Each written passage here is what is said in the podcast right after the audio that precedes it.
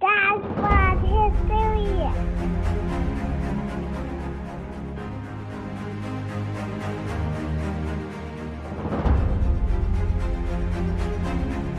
Anyway, man. Anyway. you know, you got to have a short memory to be a professional athlete sometimes. Like, you got to put those horrific misses behind you real fast.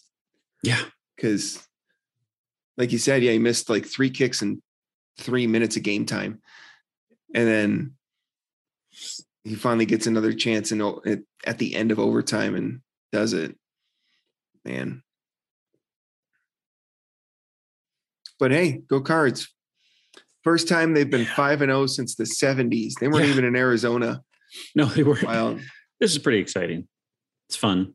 It is exciting. I like Kyler Murray. I like the Cardinals. I like JJ Watt, obviously.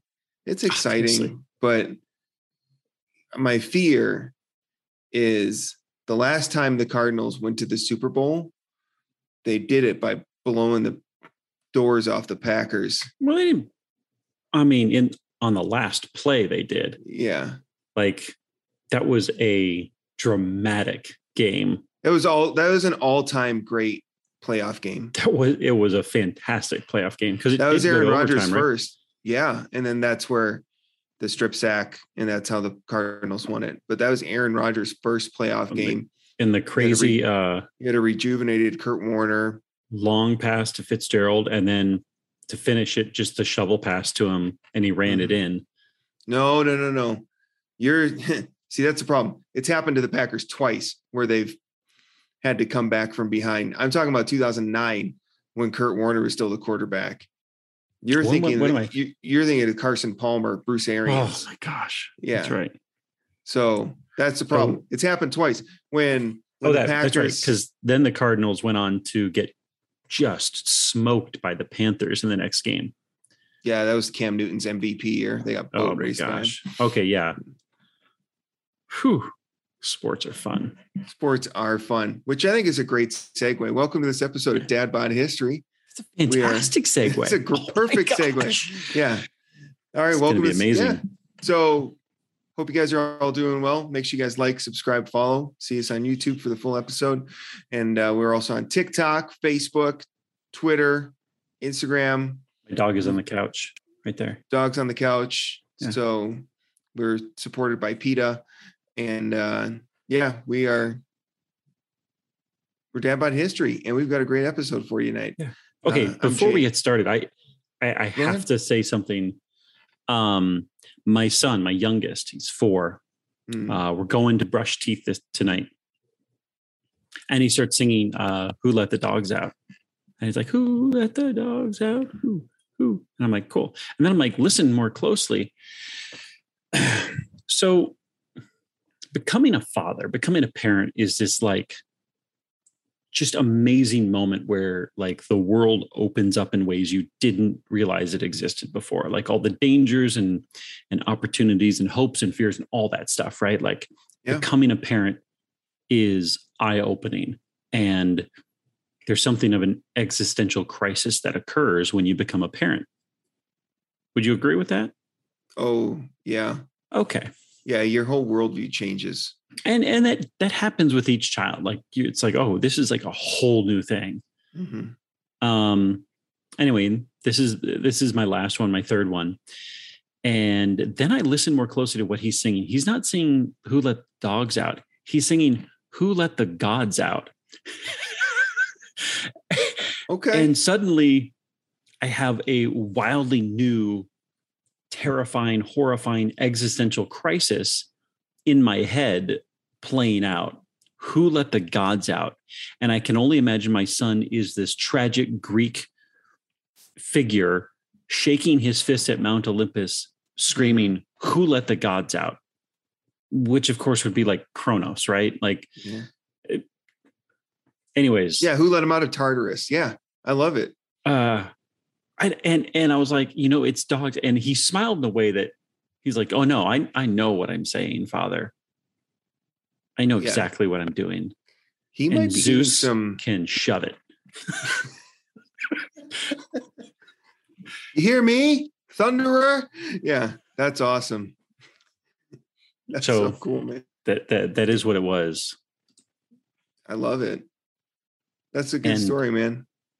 And uh, this last week, I've been doing diplomacy uh, in my I classroom saw again. that. So much fun. Yeah. Even even when I have, um, you know, I've gone from traditionally the seven powers. I go, I add four more powers. I add the Balkan Alliance, which is, you know, uh, Greece, Serbia, Bulgaria, Romania, Spain, which is Spain and Portugal and Tunis, the Low Countries, Holland, uh, Belgium, and then the Ruhr uh, is just a third supply center for them. And then Norway has Denmark, Sweden, and Norway. Um, and that's so that I can keep the teams at like two or three rather than three or four, because that's where you start to lose people. Uh, and I have two different classes playing it, so it's it's fun to see that play out differently in each one. You there's the kids who seem really hopeful, really like generally boys who are just like, oh, I'm I'm going to take this over. And then three turns later, they have one supply center. They were Germany, and they're getting conquered by Norway and the Low Countries. Just brilliant. Um, so the the boys are stupidly aggressive, and then the girls actually play the game well and subvert them. And uh, kind of. I, you know, the teams. There's mixed. There's some girls that are like, "Can I just quit?" I'm like, "No, you can't quit." And they're like, "Well, can I just move my pieces and let them take over?" I'm like, I, "There's nothing preventing that, so go for it." Um, which, to be fair, is how a lot of diplomacy is shaken out in reality, where Yeah. there's like weak leaders, and they're like, eh, "Yeah, no, I'll, I'll just be your client state. I'm fine Yeah. with that." And so they're like, "Can I join their team?" like, no, you have to sit down and read a book. Tomorrow, I'm going to do the last the last day of turns. Um, should be good. I, you know, this is always a fun activity. I wish I could kind of record it a little bit better and try to show it Sure. a little bit. But it's it's uh it's fun, and hopefully, it leads the students into you know our study of World War One uh, in a more exciting way. So, That's awesome. anyways, Um, real quick before we get into the topic, uh, so our neighbor across the street, their son's birthday party's coming up in a week or so. They send out the invite, and it's at a bike park, so you can go. Hmm. It's got like little track with jumps and stuff, and and um, and so that's where the birthday party is. Is at this little bike path park, and so I'm like, well, that's great. We're excited to see you there, and. Uh, problem is my daughter about a year or so ago when we were still living in arizona she had just started learning how to ride a bike when she was like five or six and she was just starting to get the hang of it and then life got in the way we stopped biking for months and months and months and we hadn't biked since then until we got this invite in the mail or uh, sent to us and i'm like well I know she's going to want to go. I know she's going to ride her bike. So we got to start practicing. So the past two days we've been, uh, our neighbor next door has a, it's a business. So they got a parking lot. And so we've been practicing riding a bike to get ready for the party. My son has zero interest in actually riding the bike, but man, he sure loves that, that tire pump. And so he's basically the pit crew because he just keeps walking around with the pump it's like, and he's just he's like, here you go, you need air. And he goes, shh, and like put it on your shoes. He'll pump up your shoes. So that's nice to have. And do you uh, do you have those uh those Reeboks? those Reebok pumps, no, but it took me way back the second he started doing it because he grabbed my foot and he put the little nozzle next to it and went shh. And anyway, so my daughter wants to be a biker and my son wants to be the pit crew. I think it's a it's a That's, that's all right. perfect dynamic. Plenty of Yeah. trade schools. yeah. Hey, I bet those picker guys make decent money. Um, they make it up in the ranks. Oh, so yeah. Oh yeah. anyway, that's our our story. We're getting ready for the birthday party, and, and uh, one's learning how to ride a bike, and the other one's going to make sure everyone's geared up for the for the Full of hot air. festivities. Yep. Awesome. Uh, so yeah, let's get into this topic. So we were just talking about sports as we were leading in and how great they are. And I got a question for you, Eric. What is the greatest sports rivalry in America? Or yeah, I guess you could say the world, but of you know modern sports as we understand them today, what's the greatest rivalry? Uh, I mean, Lakers Celtics come to mind. okay, that's Yankees. Red Sox. Yeah. Um, I'm obviously going to say Packers Bears as far as Yeah, I want to say like Dodgers and somebody, but I'm not sure who that is, especially since they moved you know, to LA. as far as fierce intensity, the Steelers and the Raiders in the 70s and 80s were probably the nastiest rivalry I've ever read about and seen. Uh, Yeah, I mean they were vicious games, but um I thought worldwide, if we go international, uh Man U and Chelsea, that's got to be up could there, right? Man U and Liverpool, and maybe not a rivalry in their games, but Manchester United and Liverpool, as they competed, always like traded titles. I think for many many Mhm. years, it was Manchester United could never get more than one title ahead of Liverpool. Mhm. Um, but I don't know if that's kind of a rivalry. You know, the other rivalry would be in Scottish uh, football, and that would be Rangers and Celtic, um, because they Okay. are and have been for many years, uh, not so much anymore, but literally divided along sectarian lines. Rangers are Protestant, and Celtic is Catholic, and their players generally fall into that um, you know category. And so there, I think there was one I can't remember the name, one player who went from Celtic to Rangers or Rangers to Celtic, and it was a big deal. Um, I know Arizona, Arizona State, as far as their football rivalry, is one of the oldest, like within like territorial cup. It's the oldest territorial cup. Um, it's older than any other in-state rivalries like that. yeah, I would think I would think Ohio State and Michigan is probably the biggest rivalry I remember growing probably- up as a kid. It's probably The- bigger. yeah. Um, Notre Dame and USC for many Oh, years was a big deal. And uh, you know what USC's original mascot was? They were the Fighting Methodists. oh, you know, I remember you mentioning this a few years ago. Yeah. So you have you have the Catholic big Catholic school and and this And then the I big guess Protestant. Methodist school. Um, so there's a lot of big rivalries. Obviously, um, in baseball, the the Republican Party versus the Democratic Party last week playing their baseball game. That's Oh, did they have the softball, the annual softball game? no, it was a baseball game. Oh, it was? Yeah, and some of these guys took it way too seriously. Like they've got the gloves. I'm like, come on, nobody's I'm nobody surprised that with the age of most of the constituents in either party that they can field a baseball team. But good good for them, I guess. Bipartisanship or some other nonsense.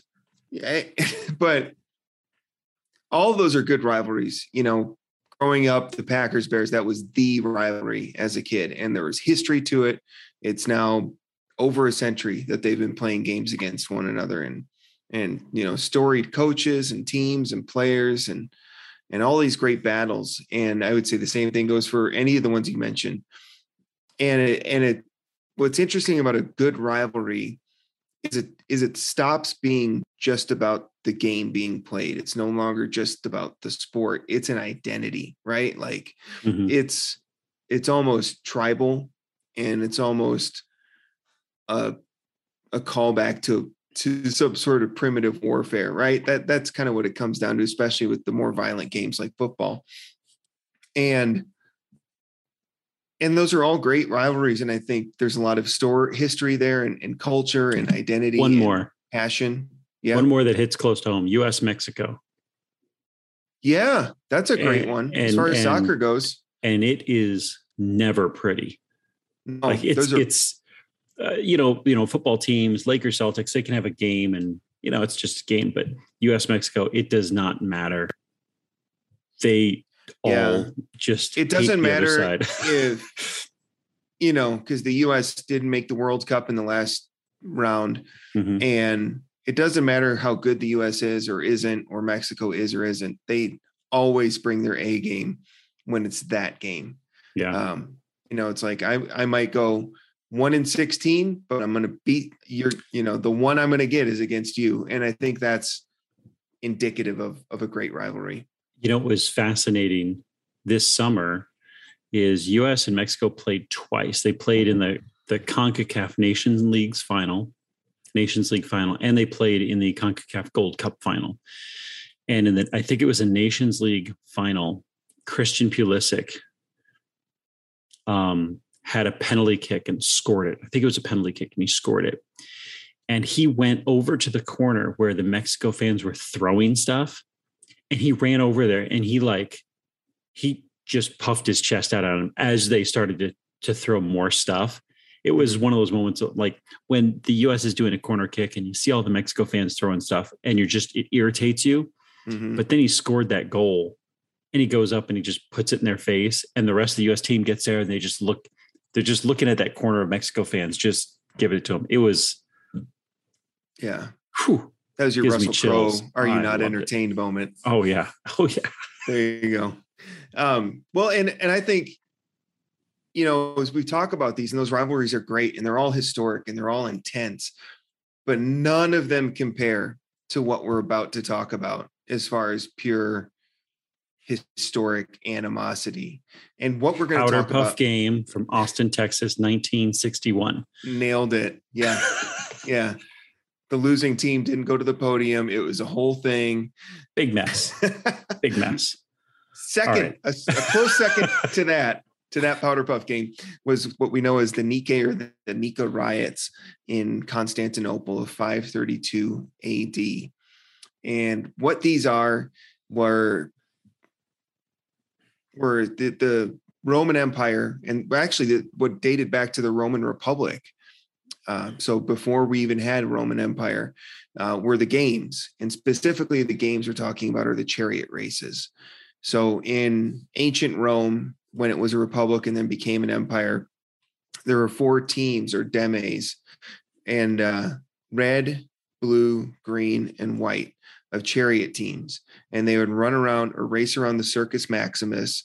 Four horse teams. The Circus Maximus is about 2,000 feet long, but only about 150 feet wide, and they would just battle each other to to win.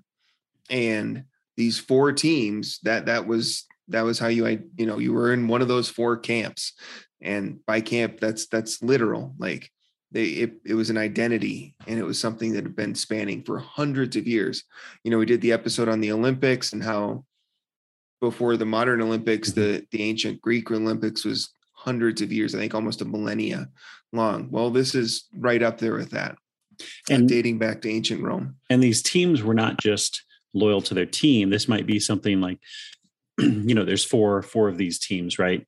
Um, You know, the Veneti, the Prasini, the Rosati, and the Albati. Basically, the, the names of the colors, but it wasn't just their team. It was also, you know, uh, there was political Mhm. attachments to these teams, theological attachments to these teams in terms of all Uh-huh. the theological issues going on in the in like the fourth, fifth, sixth centuries.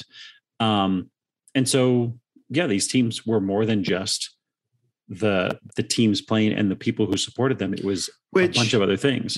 Yeah, a- and that's a great segue. And what had happened is over time, after Rome had fallen, so Rome mm-hmm. fell was sacked in 476 AD, and so the empire had been split for some time before that. Around 300 AD, the empire is split into two co-empires, East and West. Rome, the western half, had now fallen, and the eastern half, which we became known as the Byzantine Empire, remained, and they were centered in Constantinople over time, those four teams, those four colors, red, blue, green, and white, had been absorbed so that there's only two teams left, green and blue. And the identifiers that, that you're talking about here, the typically, and we'll get into this a little bit more when we start talking about the characters in the story, but there is the blue, and the blue team or the blues were at the time of this riot in 532 AD, they were the team of the establishment, so to speak. The ruling class generally favored the blues. Justinian, the emperor, was a fan of the blues, and his wife Theodora, the empress, uh, grew up in the blues camp. Literally, like she was actually born to the Greens, but very early in her life, she her family migrated to the blues and grew up and worked under them. Like a Packer fan becoming a Bears fan. Like, how does that happen? It's pretty weird. Yeah, that's a good comparison. Like, like when you see a a person in Wisconsin, like, oh yeah, no, I root for the Bears. And like, really? Like, are you okay? Do you need to go to the doctor? And the same kind of thing here. Well, I, Uh, so it's and I don't want to bring your wife into this, but it's one thing for your wife to be a Vikings fan and to marry you a Packers fan. That's one Yes. thing. But for her to ever say, I'm swearing off the Vikings and becoming a Packers fan. Never. That'd be something Never in a million completely different. Yeah. And we've we've had discussions about that. It's never going to happen. Um, she's tentatively okay with the kids being Packers fans, but she does a little soft um, persuasion with them to wear a lot of purple and gold as well. So If you want a chocolate chip cookie, just say go Yeah, Vikings. yeah. you know that and that's you know it's a shrewd world Yeah. but anyway these these teams had developed in just the blue and the greens the blues are typically the side of the establishment so to speak and then the greens are more like the side of the common man or the people which is so 100% true with how we have teams especially teams that are in close in proximity to another like the yankees right literally called the evil empire Mhm. because all they do is they just throw money at things. And the same thing with like Jerry Jones, right? Oh, well, yeah, it's easy to be good if you can just buy a team um, like the Dodgers in, in LA. But then you got like the Red Sox. And for the longest time, the Red Sox, you know, in relation to the Yankees, they were the the scrappy underdog and you know the the no luck Red Sox sort of thing. And and so they were a good foil to the to the establishment Yankees and the big powerhouse Yankees. And and that dynamics kind of flipped in the past 20 years but it's a great way to look at when you talk about these these chariot teams the greens and the blues like I feel like Chicago there's that social be a better, dynamic another great example with the white sox and the cubs because that's very regional, right? Mhm. Um, and it's also with those regions you're talking about different parts of the, the city of Chicago, and something I know very little about. But you have the South Side, and you have, I guess it's the North Side. I don't, I honestly don't know, Yeah. but there's very clear lines in Chicago for what makes you a White Sox or Cubs fan, and that's also going to be socioeconomic in some respects. yeah so the cubs are on the north side and then the white sox are on the the south side um, of chicago. And i think it's very interesting because my wife has two friends that are from chicago. They're married and i believe the wife is a white sox fan and the husband is a diehard cubs fan. Somehow they made it work but it's the same that that weird regional like you know just tension between You know, them. the like the 49ers and Raiders had that very similar thing when they were both in the Bay Area. Mhm, Right, the 49ers were the upper class, exactly kind of fancy to do, and the Raiders were just that was the dregs. hmm Yeah, and that- and that's just so that paints a picture of what we're trying to describe with these two teams. However, let's talk about the Byzantine Empire in 532 AD at the time of this riot takes place. So Rome, as we mentioned, had fallen in 476 AD. Um, they were sacked. Odoacer was the chieftain of the Germanic tribes. He deposes the last Western emperor, Romulus Augustulus, and uh, this is when we consider the fall of Rome. I mean, others put it towards more in the 500s officially, but I mean, I the, the city of Rome is sacked multiple times in the fifth century. yeah, So, uh, you know, what happens in 476 doesn't even involve Rome necessarily, because Romulus Augustulus basically just kind of gives up at Ravenna. And, but this is when the Roman Empire and the structures that are upholding it, as far as in Rome and around Rome and the imperial structure there, basically just give up. And so all the administration just kind of goes away and Odoacer doesn't want a whole lot to do with it. They they're like, well, you're the new guy. He's like, eh, you know, this isn't really what I want. I just wanted to grab some cool stuff and get out of here. But in like- the east, Yeah. Zeno, uh, who was briefly deposed by uh, uh, Basilicus, Bas- uh, Basiliscus, Um, and then he Basiliscus is dealt with and Zeno's back in power. He's now basically just they just tell him, well, you're now just the sole emperor. You're it. Um, because there is no Western half the emperor. So you're just you're just the emperor. And um it's now effectively the Byzantine Empire, what will become the Byzantine Empire. He's going to rule for about 16, 17 years, after which Anastasius the first will um, come to power. He's going to reign for probably about 27 years. His nephew Justin, um, who's going to be elected by the army. and The people is going to rule next. And then after him is Justinian the First, who is his nephew.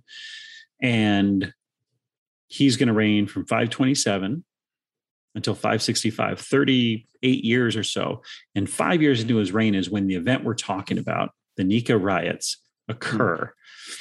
And so, you know, Justinian and um, his uncle Justin are not nobility in the Byzantine Empire, right? So yeah, they, were, both born, born peasants. Peasants. Yep. Yeah, they they were both born peasants. Uh, Justin rose up. He became a, an effective military commander. He's kind of one of the elite imperial guards, and then he adopted his nephew Justinian, and Justinian rose up, um, kind of through the ranks of society in the military. And then when Justin passed away, the empire fell to Justinian. So it's interesting because you can well, and we can probably talk about this a lot more later, but it is interesting because Justinian and Justin both were were common folk and they were born as such, and then they rose through through Byzantine society up to the empire, um, kind of on their merits. And it shows in Justinian he um, is known as what is he began what is known as the restoration of the empire.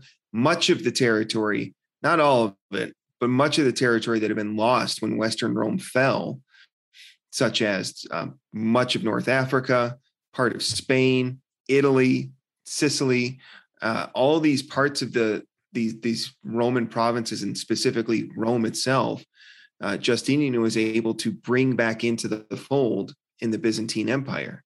So he was a massively effective leader, and he was very good at expanding the reach of the empire to its to its zenith. I mean, I don't think they ever achieved the in total land the the prestige or the the power that they had under Justinian. I don't think that was ever achieved again. Um, and so he's very very effective leader in that regard. But like you said, early in his reign, this thing happens. This riot and the Nika riots happen and that could potentially derail all of this you yeah. know because most of this stuff hadn't happened yet so there's I, I, wanted to make one correction justin the first um, is not the nephew of anastasius um, he's just his guard and he's elected but anastasius does have two heirs um, actually three heirs those being um, his nephew hypatius his other nephew pompeius and then a great nephew by the short name of Probus, who are going to be involved in this story later on as well. So mm-hmm. Anastasius does have heirs. They don't seem to want too much to do with ruling, um, which makes it a little bit easier for Anastasius to hand it over to Justin when he dies. And then Justin, of course, has a, an adopted nephew, Justinian. And so Justinian, while he's reigning, also has these three nephews and great nephews of Anastasius who are around. They're part of the nobility, they're part of the ruling class, and they're kind of around at the time of this event. And they'll get involved in this story as well. Mm-hmm. Yeah, great point. And um, one more thing about Justin is actually his wife, and she's going to play a very big role in this story. Uh, her name is Theodora. She's the wife of Justinian. She was the empress. She was born in 500 AD. Her father um, was a bear trainer for the Green faction. So she was born to the Greens. And she had two other sisters, but um, her father died when she was about four years old. Doesn't really explain what happened, how he died, but he died suddenly he when she was four. bears. Yeah, one can I, assume, but you know, that's feel like this is pretty self-explanatory. He trains bears, but then you know what happens is he, you know, slips in the shower and cracks his head. So I don't know, but yeah. So he died. Paper cut. Her mother. Exactly. Her mother takes her and her sisters over to the blue camp, and they take her in, take them in to the blue camp, kind of as a a poke in the eye of, of the green team to say, hey, look, we're so much more magnanimous than you guys are because we take in these orphans and widows. Um, and so she was a part of the green faction. Theodora was an actress and she began to rise through society as a result. Um, she met the, the general Justin Justinian's favorite general Belisarius um, as part of her duties as an actress. Um, she became a consort to uh, another high official, and just kind of as she rose through society, she met all these other key players until she met Justin Justinian in about 520 AD, and then became his lover. And then they got married in 525 AD, uh, two years before he became the emperor. Um, so she's this very shrewd and i don't say that derogatorily she's just like shrewd she's very smart and she's very canny and she's very um, capable and she's able to to move among all these different circles in high society even though she started out very very low. And i think that's a credit to her personality and i think it shows up when we get to the kind of the the climax of the story um, you'll you'll see where that capability comes in and, and changes the whole narrative really. Um, she's so got, a, she's got a very strong personality, and and mm-hmm. I'm assuming that's coming from the Bears. You would think so. I mean, yeah, she's got that that bear tenacity. If you can work your way around bears being trained, you've got to be able to work your way around. I mean, her dad died when she was four. I don't know how much bear training she was doing personally at four. Four years worth. Yeah, maybe that's true. Um, but let's get into the riots. So the games were being held, and so this is in 532 AD again. Only the the green and blue teams have remained. Um, like we said, four horse teams. Uh, they were in Constantinople. The the stadium was called the Hippodrome. In Rome, it was the Circus Maximus. Uh, but in Constantinople, it's the Hippodrome. Uh, most of the charioteers were slaves, um, and they earned their freedom, fame, and fortune through racing, much like the gladiators of Rome did as well. Um, however, this is a horrifically violent sport. Like it's brutal. There's this thing called the spina in the middle of the course, and that's what like that's what's dividing, you know, the the track. So you go mm-hmm. up one side and then turn and come back down the other side of the spine, so to speak. And the track is only 150 feet wide, and maneuvering four teams of horses or four horse teams across this very narrow track, um, trying to get an edge on one another is very, very dangerous. And so oftentimes riders will get thrown into the spine and crushed um, against it, or their their chariot will break and the riders will just get dragged across the track by their horses who don't realize that the wheels have come off and and the chariot's all shattered. And so it's just like horrifically brutal. They say the average lifespan of a charioteer, he was lucky if he made it out of his 20s. Like it was not for the faint of heart. But if you became a successful charioteer, you were you were in the money. Like you were going to make millions of dollars and and be set for life. And so the risk reward, you know, for a slave, well, yeah. Yeah. I mean, I don't have much of a life now. So why not risk it seeing if you know, I can achieve this, my freedom. This quote um, by Procopius, who writes mm-hmm. um, about the the Nika revolt, and he says, "In every city, the population has been divided for a long time past into the blue and green factions, but within comparatively recent times."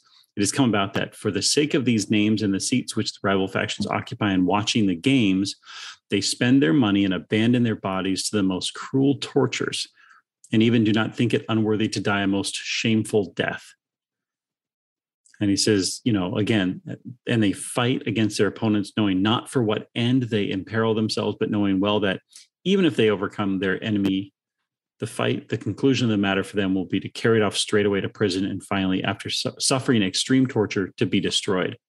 So and then he says that, this is like he can't call this anything but a diseased soul. Like it's such yeah. a it's such a a brutal, savage realization that that these people are engaging in. And and i'm sure that we've seen this in modern sports especially when when fans take things a little take things too far. Mm-hmm. um, when fans start to throw words at, at the players or throw actual objects at players when it goes to that point we are in the same realm as having some disease of the soul. Um, yeah. these are brutal games and and it, these aren't even gladiator fights. These are basically just races. Yeah. But they were they almost had the same mortality rate of the gladiator fights. That's what's so wild about it. and and so you have these two factions that had been going at it in these races for literal centuries like that's the thing you you got to keep into context our oldest rivalries in america are what 100 maybe 150 years old i i don't know if you i'm sure there's some baseball teams that, Well, that and, go back and how many of those among fans have really truly been passed down? I mean, Mhm. the teams that I kind of associate with, I guess one of those has been passed down from family. But yeah it's not like it's not like we took it very seriously. Um, but otherwise, it's been geographical, Mhm. right? So, but we're talking about hundreds of years, and these are literally Across. families. yeah across an empire like Yeah. like i mean that's you know like we said it started with the republic carried on into the roman empire then carried on into the byzantium empire or byzantine empire like these are deep seated like they're you know you could say the animosity between the french and the germans like this is the same type of thing except you live in the same city like that's the Yeah. it, it just mind boggling all right so that's kind of the setup of of what these games are, the races, and um, the riot itself. Let's let's get into that. So there's some pre um, a couple things that show this animosity in the years preceding the actual riot. Uh, in 501 AD, the Greens ambushed. This is in the city of Constantinople, the capital. The Green team, or the Greens, ambushed and killed 3,000 blues inside their camp in the Hippodrome. So they, That's went- pretty extreme. so yeah, take whatever, you know, the roughest English hooliganism or, you know, rowdy Red Sox fans in the world. None of them are doing this. None, none of them are waging a, a literal battle within the city to, Right. to ambush the rival team. Uh, similarly, in 505 AD, uh, in the city of Antioch, the green chari- charioteer Porphyrius defected to the Blues and beat the Greens. So he betrayed his team, right? He betrayed the side he was on. I'm reading Brett Favre. Exactly. yeah, exactly. Or um, Green to blues. yeah, and or uh, anytime some Red Sox player says, "I'll never play for the Yankees," and the Yankees said, "Yeah, what about two hundred million dollars?" And they said, "You know what? I'm gonna go play for the Yankees." Yeah. um, same kind Easy. of thing there. And and so anyway, Porphyrius defected to the Blues, won a victory against the Greens in Antioch, and then the whole city rioted because how dare he betray his team? So just gives you a kind of taste of what we're building up to here. So let's get into the to the actual riot itself. The seeds of get discontent as the empire grew. You know, so so um, Justin brought some stability. Justinian was starting to expand. Um, he had this great general Belisarius who was just wrecking enemies all across the globe and uh, securing the empire and reclaiming lost territory. But that costs money, costs a lot of money. And so Justinian said, well, we need to raise taxes. And so he hired or appointed John of Cappadocia to kind of be the guy that'd be like, you figure out how much, how we get the money we need to pay our armies. And so John said, well, we tax people. And so he started levying all these taxes. It said he levied about 26 taxes at the time of the riot. And interestingly enough, a lot of those taxes were impacting the rich, which had not been happening for quite a while. So I think that's that's worth note there is that How dare he? exactly. Can I just say how dare he tax the wealthiest Romans? I, know. Hey, I mean, that's what the plebes are there for. they're just to honest, honest businessmen. dry. just trying to run their vineyard, and this guy's going to take all their profits to. They also don't the have army. the the benefit of you know a Federal Reserve and you know modern monetary theory. Yeah, unfortunately, that did not happen yet. But it's just, I think it's interesting because I think you'll see because part of the animosity that happens in, the strange bedfellows sort of situation that happens here is that the blues and the greens unite against Justinian. Well, if the blues are the establishment side and generally populated by the wealthy, they're probably using this discontent as a means to either get Justinian to change or get him out of the way so they can get the taxes lowered. and and that doesn't seem like some new development where your Mhm. establishment group when they're unhappy will use a different group and will will appeal to them and say hey this thing that's unfair to us is probably also unfair to you why don't you help us reestablish the status quo yeah, which will help us, but it probably won't And- actually help you. Yeah. Right. Yeah. So so you have, I mean, there's part of that that just sounds so familiar. Uh, Yeah. and and and we could look, you know, we could look to the past year and a half. You know, every sacrifice, every um every difficulty that has has been borne by the American people has been specifically borne by the people who, after 18 months, have lost wealth, have lost savings, have lost their ability to make money. And there is a certain group of people that has just done nothing but make money throughout a Yeah. pandemic. Exactly. And every effort that was made during those 18 months was to make sure that they didn't lose out. Um, so this is not something new. No, it's really timely, actually. Um, I, I think you can you can pull a lot out of what sowed this discontent and apply it to today. And I'm not saying everything is one for one, but there is some similarity here. Um, another thing that Yeah, I mean, this would be if the Yankees and, and Red Sox something happened in a game and they turned around and marched on DC, all of them together. which sounds ridiculous, right? Like that doesn't Right. make sense, but it's exactly what happened. That's exactly what happened. Uh, another issue that, um, and this is more of the people in the higher status social clubs, they didn't like Theodora for her low reputation.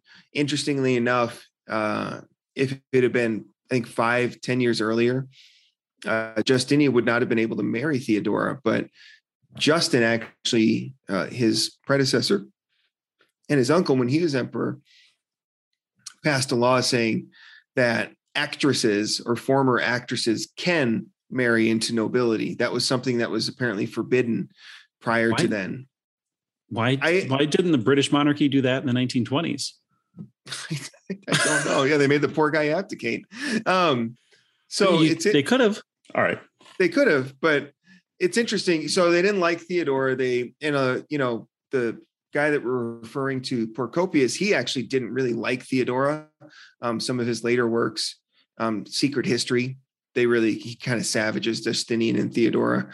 But, you know, they, a lot of the rumors, especially when you have a strong, intelligent, powerful woman um, that get thrown around for any of them, got thrown around for her. You know, she was uh, a prostitute. She was um, of low birth and and she was nothing but kind of like a just a sex slave for Justinian. She didn't have any real status in society. And that was another reason that people didn't like Justinian's policies, or the, if they didn't like him, they just used it as a wedge issue to to kind of make him persona non grata because he had this low-born woman with him. Never mind, she was probably the most capable of everyone in the court, but um, so these kind of things were festering while Justinian was emperor. And what happened was on January 10, a riot broke out between the two factions during one of the races. And what Justinian did is he sent in the troops and he arrested seven of the ringleaders, people from both sides. And then a couple days later, he was set to have them hung. So now you have people from the blues and the greens both angry at Justinian. They're no longer angry at each other. They're angry at Justinian because he went too far and now he's killing our leaders or our faction leaders. And we don't like that. Interestingly enough, the scaffold that the seven were to be executed and hung on uh, broke during the hangings. And so two of the people survived being hung and their you know their faction members grabbed them and, and escorted them off to safety and so then they demanded the next time the races were being held at the hippodrome that justinian to pardon them because hey, God didn't want them to die because they survived being hung by breaking the scaffolding. So you have to pardon them. And Justinian didn't really, he didn't really respond. And so what happened is, is at the at these games, these races are going on, the crowd's getting more animated. Blues and greens are starting to, to shout, shout at the emperor, and they start shouting Nika, Nika, which means victory or conquer. And so they're not shouting it at their racers anymore, though. They're starting to shout it at Justinian up in the emperor's box. And they're not shouting it at the blues or the greens. The blues and the greens are all shouting that in a unified voice towards Justinian. And so now this is starting to turn into something where it's it's not it ain't just a game anymore. It's not it's all fun and games, right? This is this is something more than games now. And so Justinian bolts and and the court bolt and they go back to the palace and they get their guard and, and hide. And what happens is the blues and the greens take over. And so they take over the hippodrome, they flow out of the hippodrome, and then they just start torching the city. And so these riots begin. And the riots lasted, was it five, five days, Eric? Yeah. You know, this reminds me of if you've ever watched a soccer match, right? And the referee blows the whistle, the referee steps in and says something's wrong, and then both teams descend on the referee mm. as the mm. referee is trying to give a yellow card or make a disciplinary action and both teams are getting after the referee mm-hmm. and you know as as announcers always say hey the referee has to get control of the game and when referees don't it just gets out of control sometimes to the point that the referee just has to say hey that's game i'm out of here like we're not doing this anymore yeah so this isn't too different um the scale is massive yeah, but yeah. the the the base emotions, the base things that are happening are very similar. Mm-hmm. And so these these riots that last five days include a lot of burning of the city of Constantinople, including Hagia Sophia. Um, it's the Church of Holy Wisdom. I believe that's the correct uh, translation, and that still stands today, right? I mean, the Hagia, Hagia Sophia still stands today. It's now a, a mosque. Well, it gets rebuilt because right. of this. Yeah. Okay. And um, my favorite part of this, just for some reason, my favorite part of this is Hypatius. So Hypatius is the nephew of Anastasius First, who was a couple emperors ago. Anastasius, remember, had a, had basically said Justin would be a great guy, elect him.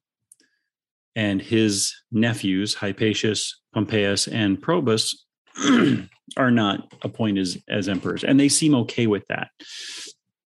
They don't seem too particularly interested in ruling or reigning, and they're not very competent at that either. But yeah. four days in, and I'm going to let you talk about Theodora in a bit because she does some amazing things here. They're all locked in the palace, and Hypatius, um, upon thinking that that maybe everyone in the in the court and the Senate is out to get him. Justinian sends away the Senate and the rest of the nobility. He says somebody might be in here to kill me, so he sends them all away. This includes Hypatius and Pompeius, who head on out of the palace and try to get home. Upon getting home, Hypatius is basically taken from his home. His wife pleads for them to treat him well, probably thinks he's going to be killed but they drag him away from his home and say, You're our emperor now. Yeah. And he's like, No, that's not a good idea. But then he ends up in the hippodrome. And as uh, Procopius puts, he says, when Hypatius reached the hippodrome, he went up immediately to where the emperor is accustomed to take his place and seated himself on the royal throne from which the emperor was always accustomed to view the equestrian and athletic contests. And from the palace, Mundus went out to the gate which uh, from the circling descent has been given the name snail. Um, and basically, Hypatius becomes emperor and takes the seat of the emperor in the hippodrome. And, you know, all of his qualms about being named emperor go away.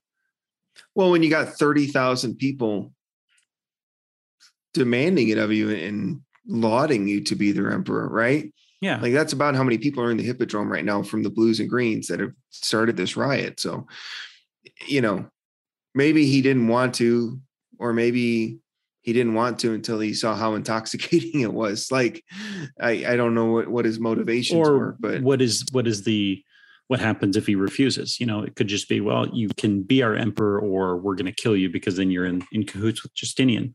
exactly. so- he might have just been in a rock and a hard place there. Yeah. So Hypatius um, is named as their emperor in the Hippodrome, and that's not going to last very long. Nope. So it's about day four, right? We're still in day four here. And so, like we said, Justinian and his closest advisors are like, we should flee. We should get out of here. Let's get out of the city because it's like the whole city is turned against us right now. And if we don't get out, we could die. Right. That that's that's the prudent course of action for them. We like we got to get it out of here. We can regroup and then And it's not that this is just a suggestion. They have an exit plan. They have boats at the ready. Like they're prepared to leave and they have a place to go. exactly. This is not just a, hey, maybe we should just leave. It's we've actually secured transportation. We're ready to go. Justinian, follow us. We're going to go. Yeah. And so this is where Theodorus speaks, and it's so good. It's just perfection. So I won't add anything to it. I'm just going to start reading her words because she does it best. My lords, the present occasion is too serious to allow me to follow the convention that a woman should not speak in a man's council. Those who, whose interests are threatened by extreme danger should think only of the wisest course of action, not of conventions. In my opinion, flight is not the right course. Even if it should bring us to safety, it is impossible for a person, having been born into this world, not to die. But for one who has reigned in it, it is t- intolerable to be a fugitive.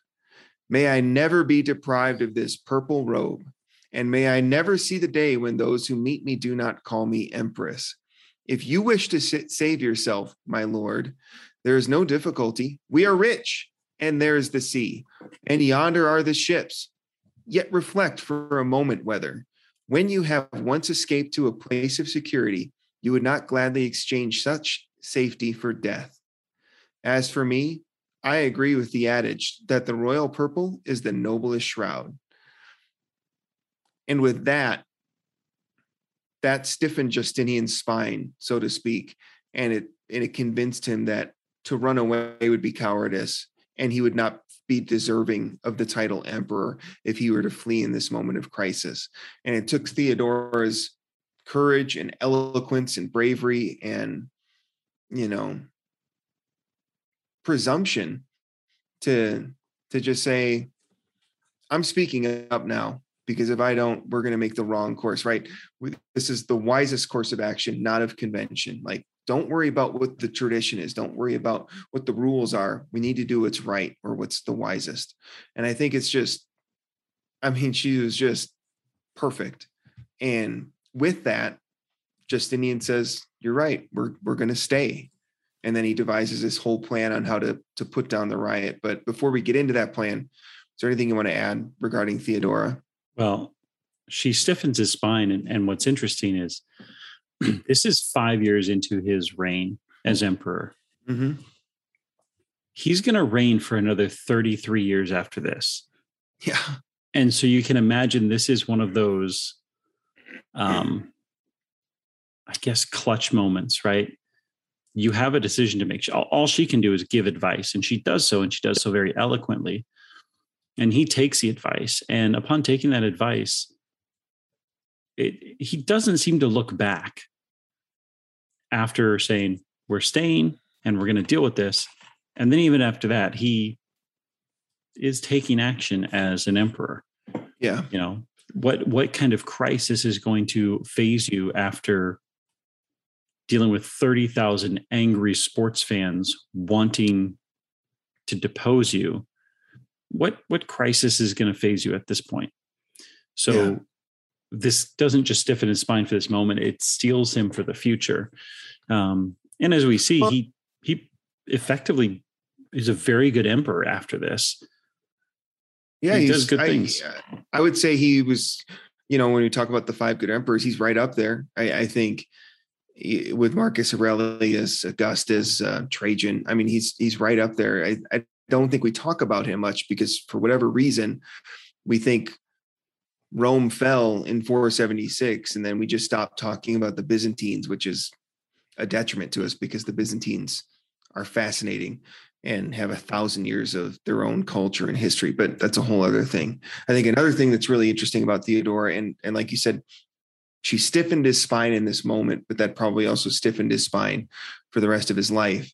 Um, and it probably was one of those things where it's like Justinian go, you know, knows because I think about this with my wife, and I'm sure you do too. It's like it doesn't matter how dire the straits are. I know my wife is there for me and I'm mm-hmm. for her, right? And I don't know if straits have ever gotten more dire than what Justinian and Theodora were facing in 532 AD. That's pretty tough. And um, you know, but I think Justinian knows because it doesn't matter from here on out because I know she's got my back. And I think that's something that probably helped him as as his empire grew in, in later years. But whatever whatever the cause or whatever the reason, it did create this resolve in Justinian, his council, and obviously Theodora had always had it um, to not run away. And so they devised this plan to put down the riot. And let me get to my notes here real quick. Um, mm-hmm. Justinian had his general Belisarius. There we go. So Belisarius, who probably one of the greatest generals of all time, if frankly, if you just look at his victories. Um, so Justinian had Belisarius along with Narses, who was a well-regarded eunuch. Um, they surrounded the hippodrome. I think they had a bunch of Goths in their forces as well, and uh, they proceed to trap the rioters in the hippodrome. Not, they block all the exits, and then they just send in their Goth mercenaries to hack away at every single person inside the hippodrome, kill them all, including Hypatius. Yeah. Well, Hypatius and Pompeius are pulled out mm-hmm. of the crowd. They aren't killed there in the hippodrome right away, and they're brought, and it's brought to Justinian. We have Hypatius, we have Pompeius. They have, um, you know, rebelled against you, and Justinian wants to spare them, but Theodora says these these guys are basically she tells them they're they're spineless they're they're weak-willed they're not going to stick with you through thick and thin. They will they will jump ship at a moment's notice. And she convinces him you should let them be executed. And so the following day or, or the soldiers kill both of them and then the following day they throw them into the sea. Um, and that was it. According to Procopius, that was the end of the insurrection. Yeah. And that was that, right? And so now yeah. you have the blues and the greens effectively wiped out. Yeah, that was the end of the chariot. They, that that the rivalry's yeah. gone because it was literally extinguished. Uh, Thirty thousand rioters were estimated to have been killed in the hippodrome from Belisarius surrounding. I'm pretty sure if something similar happened say like at the Alabama Texas A&M game, people wouldn't have a stomach to watch college football the next few weeks. Yeah. Right? Like if this is how the games went, a lot of people would lose interest because people really are not interested in this part of it. We're interested in a guy running on the field, maybe taking his clothes off. We're interested in in maybe a fight between teams that dies down when um you know, uh, oh, what was the, you know, when Ron Artest, um, but oh, where they was, the, the what was the nickname for that pandemonium at the palace or something? Yeah, something like that. And, and started punching people in the stands. Like there was a point at which I can enjoy a good raucous fight during a game, but once it got into the stands, it got ugly, and it was like that's not fun anymore. Well, and that's right. You see those videos of fans fighting each other. Yeah. And it's like that doesn't make me want to go watch football or baseball yeah. or basketball. Like, I don't, I don't want to go to a stadium. Do it. If the teams do it, it doesn't bug me because the, the teams will do it. There'll be penalties, people will get tossed, but you can it, it's just some tension out there on the court. And and I feel like that's not maybe not okay, not according to the rules, but it's okay to let that happen once in a while. That's why American hockey lets that happen. Mhm. But when you have people in the stands getting that involved, it's it's no longer enjoyable. Exactly. Well, and, and it's in the interest of the teams and the business and the league to not let that stuff happen in the stands. And so if they see that stuff happening, they they stamp it out right away. But getting back to the to the conclusion of the riot, so Belisarius traps all the protesters, protesters, rioters, kills them all. Approximately 30,000. Didn't matter if it was man, woman, child, whoever was in the hippodrome, all of them killed. And they think that would have equated to about 10% of the population of the city. So that means Byzantium or Constantinople had about 300,000 people in the city at this time. 10% of them are now gone. Much of the city's burned. I mean, so I'm sure there's thousands more that died during the riots themselves. This is just the people that were killed in the hippodrome. So, Mhm. I mean, it's just this devastating event for this capital city of this vast empire. But Justinian's able to recover from that. He reappoints uh, John of Cappadocia, who begins levying taxes again, and then he reasserts and he begins a rebuilding project of the Hagia Sophia. Takes about five years, so that the Hagia Sophia, the one that we see now in Istanbul, that's the one that was built by Justinian. There was previous churches that were built on that spot, but this is that one that was built in 537 or completed in 537 is the one we see today. Um, so it's a 1500 year old site. Um, yeah, the blue and green games, those were over. Chariot racing fell out of favor within the empire itself. And that's the story. But that leads to a whole lot of other stuff that happened post riot that I think is worth talking about. Do you want to go with the, the reforms that Well, yeah. So Justinian obviously reasserts this control, and um, Justinian. One of the other things that he's known for is, you could say that there he started these reforms be- before the riots. Um, but what we have today is the Codex Justinianus, Justinian Neos, um, basically Justinian's code which if you've taken courses on you know classical history ancient rome um, or the byzantine empire justinian's code was this codification of roman law that had not really taken place in a thousand years of roman history back to the republic. And so he set this task to some of his some of his underlings to basically make sure they write out all of the roman law so it can be codified so it can be written down. That's that's the objective. Now this justinian's code ends up making its way to italy post fall of rome in the west and kind of dispersing throughout western europe it's eventually also going to pass on into um, eastern europe russia into the slavic europe and basically all of Western law can be traced back to Justinian's code. This is one of the the kind of not terminus, but the beginning points of a lot of Western, European, and, and just European law. The other the other source of a lot of Western law is, of course, the Old Testament, um, especially when it comes to like the Ten Commandments and and proper punishments for certain things. But one of the things that just Justinian did with these these codes is he put a lot of things into text about dealing with prostitution and how prostitutes should be treated, um, how abusers, sexual abusers, and rapists should be dealt with harshly. So this is kind of an I don't know if you'd call it odd, but just something very uh, unexpected, I suppose.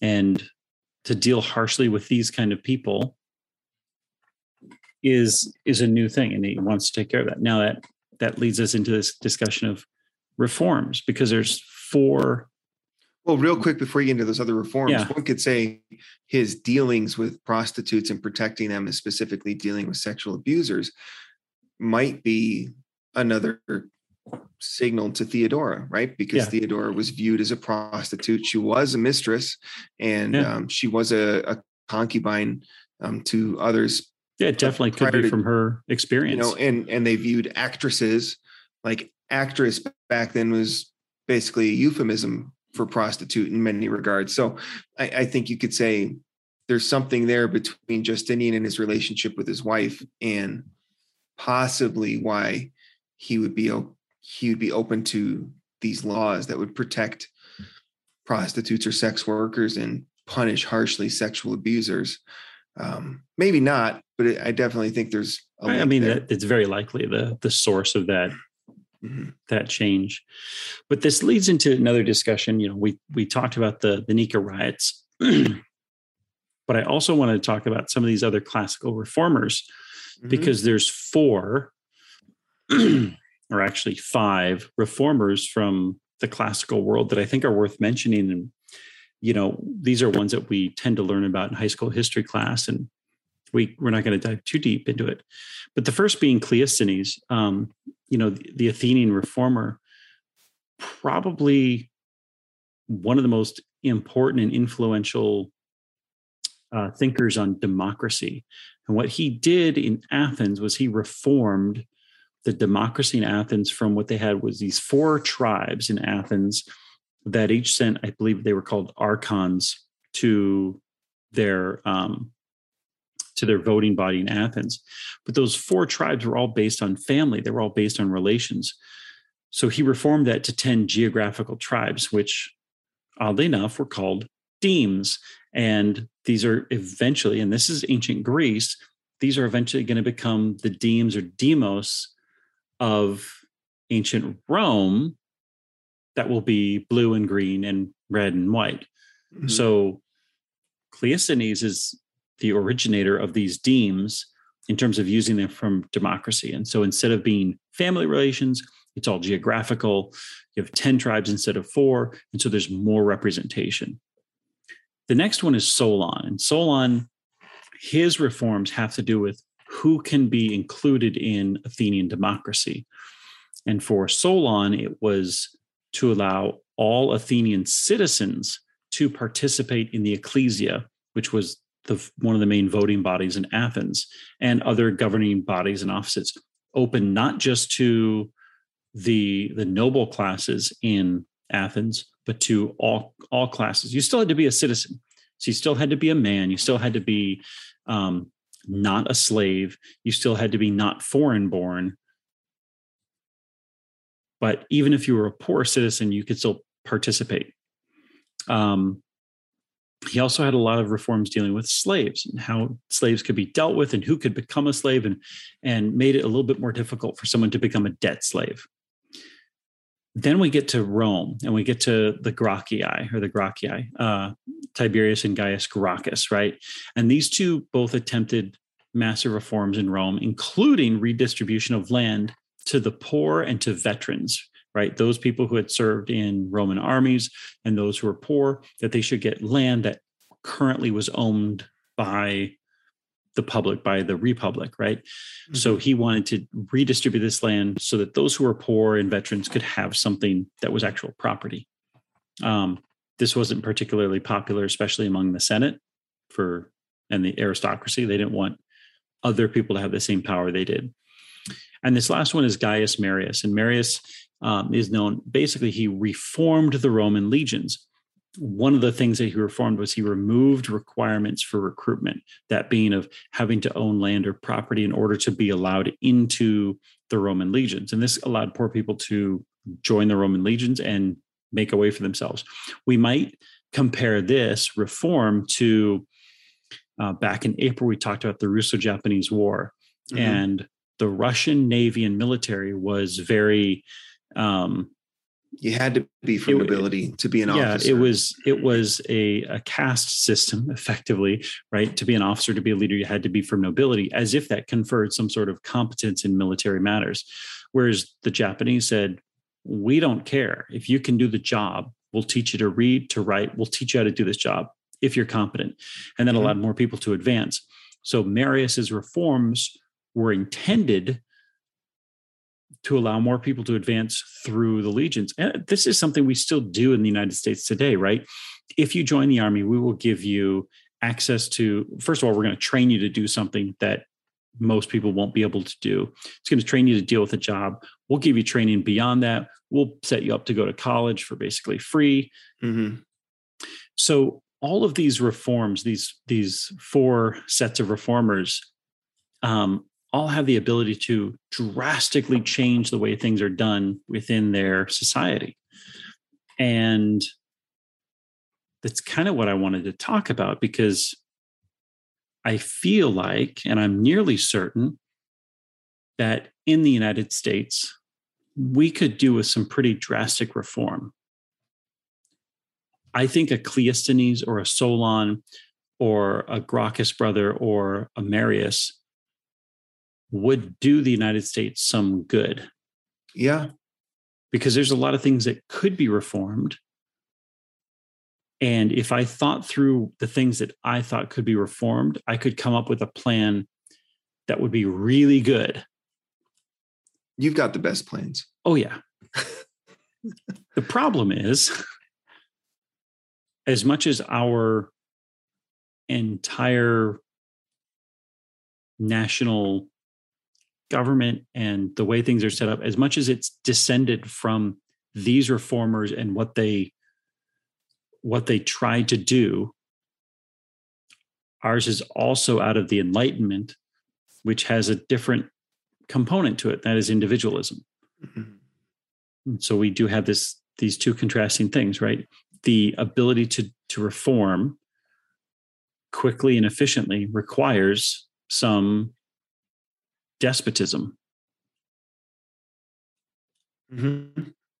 right? Like if we if if we were to actually reform one of our systems, and we can name any, but uh, you know,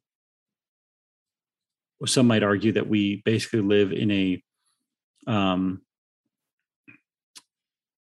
a wage slave system in the United States through methods of debt. Well, we could reform that. We could we could do drastic reforms. We could have a year of jubilee and remove debt from everyone. Can you imagine the effect that would have on 80% of the American population? Yeah, it'd be it'd be phenomenal. Whether or not, and, and we can debate the merits of it, but the the actual impact would be a phenomenal impact. Yeah, the impact to people like you and me, to the many of the people that we know, most of the people that we know, the impact Yeah. would be unimaginable. Yeah. But like you said, we don't live like Justinian was the emperor. It's Justinian's law, right? It's his codex. So he says this is how it's going to be now, then that's how it's going to be. Now there's exceptions to that, and he still had to work within the system that existed, but largely what he said became law. And and to a lesser extent with these other reformers, Cleisthenes, Solon, and and the uh, the Gracchi, you know, they were kind of decentralizing authority. So they were kind of moving the opposite direction, but they were they were also the top of the pile, you know. So they were the ones that able to say, "This is what we're doing now. We're decentralizing this," you know, and that's the way it is and so again you have to work within the systems that are there but it was a lot simpler to affect change in that regard. And it's the same thing with the roman empire. You know once julius caesar became dictator for life that changed the game. No i mean the by and by the time augustus was done the senate was essentially a figure. I mean they were mm-hmm. a shadow of their former selves. They they could still you know try cases and pass laws and stuff but if the emperor didn't like it didn't really matter. And and so you have these things where it's like you have these despots so to speak and they can affect change which is great if the change they're affecting is good. But if anybody's seen any empire with an absolute monarch for every one good emperor, there's five or six terrible ones. Like Yeah. it, it's the the ratio isn't good. Like it, you don't have this long list of noble kings and queens. That's a fantasy And that doesn't exist. And even when you do have a good emperor, there are people who are going to end up on the wrong side of those policies, those reforms, right? Somebody is going to lose out. And that's Yeah. where our debate comes down to is um, you can't you can't put the burden on an individual to bear. Uh, you can't that that's kind of the the premise of our whole thing. We can't just put the burden on a person. We can't pick somebody out and say sorry this burden is yours now Yeah. because a b or c it's your burden. You're the one that's going to lose out because we want to do this thing. That's why there's these great long debates Mhm. And throughout American history, we've seen these great long debates. I don't think we're seeing them today. I think we're seeing a lot of bickering. You I know, we, we, have a lot this, of posturing. Eh, that that might be the better word, posturing, because we have this massive several trillion dollar infrastructure deal, which I think we can agree infrastructure might be one of the places that government does have business being in. It's in the Constitution. It's one of the few things that's Yeah. Designated to Congress is roads and tolls. Like that's So, so building infrastructure, okay, we're bickering over the amount. Yep. Why the amount? Why not like effective parts of this bill? Why are we Mhm. saying, well, 1.2 trillion is is not enough and 2 trillion is too much? Well, what's it being spent on? That's that should be the question. And nobody's even debating that. They're debating, well, this is too much or who's going to pay for it? And we seem to never care. And you know where I'm going with this. Mhm. When have we ever asked who's going to pay for this war? Yeah. How are we going to pay for this war? How are we going to pay We- for the war we just left We with assume nothing to show for it? we assume with war that there is no cost too high until the cost becomes too high. And then here we are 20 years later pulling out of Afghanistan in a haphazard manner. Right? That that's that's how it is. And and I'm not going to debate the merits of the war in Afghanistan or Iraq, but that's that's our default is there is no cost too high, there is no sacrifice too great in war because it's a just cause and and all that. And it's like, yeah, but if we gave our military budget the same sort of scrutiny that we're giving our roads and bridges, um, we would have a vastly different foreign policy in the United States. Now you can argue, is that good or bad? I, that's I don't know, but it'd be very, very different Mhm. because we wouldn't we wouldn't be going well. Yeah, it's okay that that F thirty five is two billion dollars over budget. No big deal because it doesn't work the way in we de- want it to. yeah, it's in the defense of the country. That's okay. It's like, really? You you don't want to spend money to fix all the bridges in America, but you're okay with overpaying for a bunch of jets that don't really do their job We're and Spending half a million dollars to blow up a mud hut that might have a bad person in it, Yeah. but we can't build roads. By the way, the last roads that we really built were in the- Afghanistan, and the Taliban used those roads to recapture their country.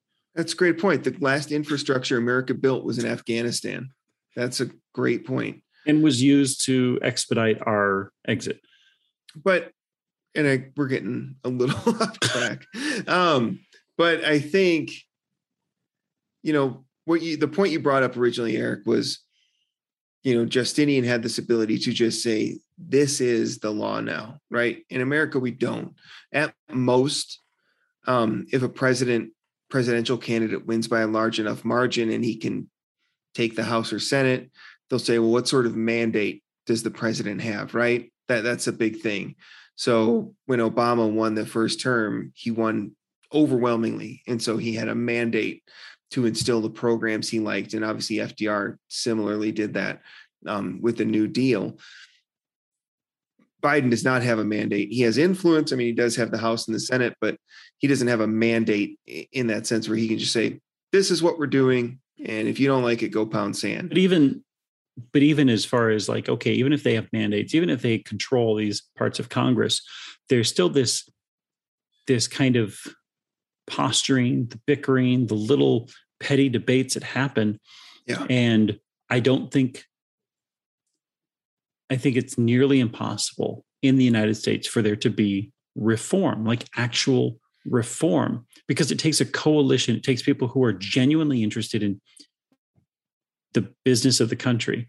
And as we've seen over the past few weeks, there's certain people in Congress and in the Senate who you can tell are, are they're they're very interested in I'm probably done with my term after this and I know I've got jobs lined up for me. I'm going to make a ton of money doing that other stuff. I'm going to show the people who are going to pay me later that I'm going to vote in their favor. But Yeah. to actually do reform, I mean, when President Obama worked through the um, the Affordable Care Act, that that provided healthcare coverage for some people. I wouldn't put it on the that's not on the plane of a reform that that didn't effectively change our system of healthcare. It's the same. And and I'm not I'm not complaining about it or or or standing for Yeah, it. I'm it- just saying it, it it, wasn't, has uh, not changed. My premiums went up universal health care, right? Single single Right. payer. That would be a huge reform. Yeah. Even the Yeah. New Deal wasn't a a reform on the on the same level as Cleisthenes or Solon or the Gracchi brothers or Marius, because mm-hmm. the New Deal was effectively just a massive infrastructure spending plan. And it had a goal of just putting people to work. And if we're going to put people to work, might as well have something that will benefit us for years to come. Mm-hmm. Again, not quite the reform that that that hits me as a real reform. I think the last time we had a major reform was probably like the Civil Rights Act or Women's suffrage would be up there. women's suffrage or the abolition of slavery. Like Well, those were reforms. And in those even weren't necessarily so much reforms as carrying out the Declaration of Independence and the Constitution to their true meaning a little Sure. bit more. It would be a reform to say, you know what? Um, sorry, corporations are not people. They do not get the same rights as people. That would be a reform Yeah. in my mind because it would drastically change the power eh, balance. Yeah, that's a great way to put it. I, I think so. But um, you know, you can look at the things America has done. I would say what's interesting, speaking of women's suffrage, is that a lot of that started low. It started at the ground level, Mhm. so to speak, and started locally. And I think Western states were the first ones that started granting women the right to vote. Wyoming, Wyoming So- included it when they became a state. Yeah. And so then the state started adopting women's suffer, uh, granting women the right to vote, starting in the Western states and moving east until eventually it, it became A federal- the 18th, Federal the 18th law, yeah. Amendment. Yeah. Well, Jeannette So- Rankin was a member of Congress who voted against World War One before women's suffrage was nationwide. Yeah. So, yeah, but it starts slow. and And that's what I'm saying. Is it's a little different, you know, because we look at Justinian, who I think was a good emperor. I, you know, how you grade great emperors, but I do think he was a good emperor. Um, and we look at him and you're like, well, if we just had a Justinian, right? He would come in in here, he would get things done. And that's what we love to say, right? That's anytime he'd we vote- also butcher everyone at Lambeau Field. Yeah, he would. right? Like, and so that's the problem I have with people who say, well, I want my president who gets things done. And that's not endemic to just one party. I mean, both parties say that all the time. Well, he didn't get anything done, or they didn't get anything done, or look at all the stuff we got done. It's like, yeah, but getting stuff done isn't necessarily good. And if you want to affect change, real change in the United States, you have to affect that. I truly believe from a, a ground level up sort of mentality. I, I think that's ultimately how things move in this country. The problem with that is, is it takes a lot of time and it takes a lot of effort to to make that work, all while having to fight these vast, well-funded interests that don't want to change the status quo. And I will But- say this: if if you find yourself in the position where you are up against the establishment and suddenly the other group that you tend to be opposed to joins you Yeah, be very wary. you might not be getting done what you think you're getting done right if the Yeah. if the blues join your green team and say yeah let's take care of that you're not going to end up getting what you want Yeah, that's a great point. And I think a lot of times in the United States, those big interests will posture themselves to seem like they're in alignment with the populist of whatever group that they're trying to to coordinate with. Say, yeah, I'm just like you. It's like, no, you're not. You're just taking advantage of an interesting situation. And, you know, that's a tale as old as time, as we're seeing um, regarding the the Nika riots. But I I don't know. It's just it's just interesting because there are so many parallels, and like you said, so much of America and, and democracy in the Western world's foundation comes from the Byzantine Empire, which comes from the Roman Empire, which comes from the Roman Republic, which comes from classical Greek, which has ties to cultures all over the, the Mediterranean. But all of that to say is that you wish, I think, with your heart, that we can have a Justinian or a Solon come in and make all these sweeping changes, fix everything, and, and then we can move on with our lives.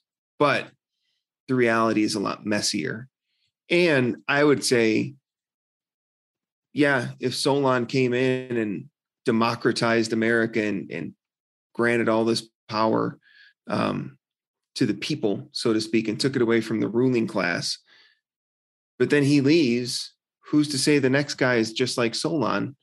Who's to say the next guy isn't Jeff Bezos, right? Like, Yeah. you know, Well, and that's I the mean- problem when you when you when you when you cede all power to one person.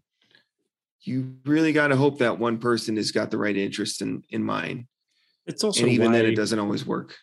it's also why we have a a ruling i guess it's not a ruling class but a ruling group a ruling bureaucracy because uh 329 million americans have no idea how this whole thing really works and runs. We don't know the nuts and bolts of it.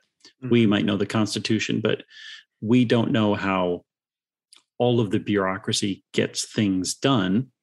Yeah, and so simply removing them and putting you know whatever other classes non-ruling classes in power uh they'd make a mess of it right like that's why you need a parliamentarian because even if i got elected to congress i'd go in there and not know the rules of parliamentary procedure that's why they're there so they can say oh no that's not how we actually do things here that's why when here's how it gets done when freshman members get elected to Congress, they have to go to orientation so Yeah. they can learn all the esoteric rules that exist within the House and the Senate. Mhm. And some of those rules are stupid and probably need to be done away with, but you don't throw everything out in the you Yeah. know for the grand goal of efficiency because yeah well efficiency get rid of the filibuster if you do then It's it's a- gone it's And- efficient, but there are unintended consequences to that. Yeah. So you can reform things. I think you can reform things like the filibuster without getting rid of it. Yeah. Because you don't want to just it has a purpose sacrifice everything for the sake of efficiency. You- And I it think has a so purpose, much. but it gets abused. Okay, so how do we prevent something from getting abused? That should be the objective there. Um, Exactly. Instead, it would be easier just to get rid of it because then we could just push through whatever we wanted. Yes, but one day you won't be in power anymore, and the other Yeah. side will do the same thing. Yep. Exactly. So, and that's why, yeah, for every one good emperor, you've probably got five or six bad. And for every and I, one, and I would say the same ratio applies to presidents. yeah, and Congress I- for every one good one, you've got five bad, and that our systems prevent the bad ones from overreaching. It Mm-hmm. also prevents the good ones from getting really good things done. Yeah. The beauty of our system. it's so beautiful. well, I, I I think you still, like I said several times already, you can affect change. You can do good things. You can change America for the better, but it's not as easy as we all wish. I And you have to be patient. You do. You have to be patient and steadfast. And it's really hard to say when you talk about something like civil rights or slavery. That like Mhm. patience, because that hurts. Because some people never get to experience the fruits of that. Yeah. But if you're impatient, you may not get it. You know, it, it may not work. And so that's the rough, rough edge of the blade, I guess. Yeah, I mean, you could even, you know, talking about slavery, like there was decades of abolitionists fighting against slavery, making it known across the North and the South, you know, and going down and preaching and, you know, delivering pamphlets and helping people escape and get them to freedom. Decades, decades of work before the dream of of ending slavery in America was finally realized. Like that and it sucks and it should never have taken that long but it did and while i wish they could have just ended it with the stroke of a pen um you know it didn't end you know it took a long long time and it took a lot of blood to get there but that's how i mean unfortunately in that how case ingrained that was in, in the Yeah. system. It's funny, I- you know, I was telling you, I was looking at uh, Giuseppe Garibaldi, the the uh, 19th century Italian Yep. rebel and and revolutionary and all that kind of stuff. And at one point in 1861, in September, the Union reached out to him and said, because he had fought a bunch of battles, he was probably up there with um, with uh, Belisarius as far as how many battles and wars he had fought in. And they said, "Will you come lead some of our Union armies?" And he said, "Okay, you, I, I will be the general of the armies in the Union, and you need to abolish slavery like now." and they weren't ready to do that yet And even the North was like, uh, "Yeah, I, I know, I know that's probably the end game, but we can't say that now. Mhm. It's going to be 14 months before we officially say that, and even then, Yeah. we're a bit iffy on it." Mhm. and so how how um ingrained and kind of stuck do you have to be to still be digging your claws in even when you're the north and the union on how we really can't say that yet yeah like that that's yeah the Again. poli- the politics don't work in our favor on that. That's- but we you know as as great as many european countries are at quickly reforming things they've also got a history of a few dictators that come about very quickly so. Yeah yeah just a couple.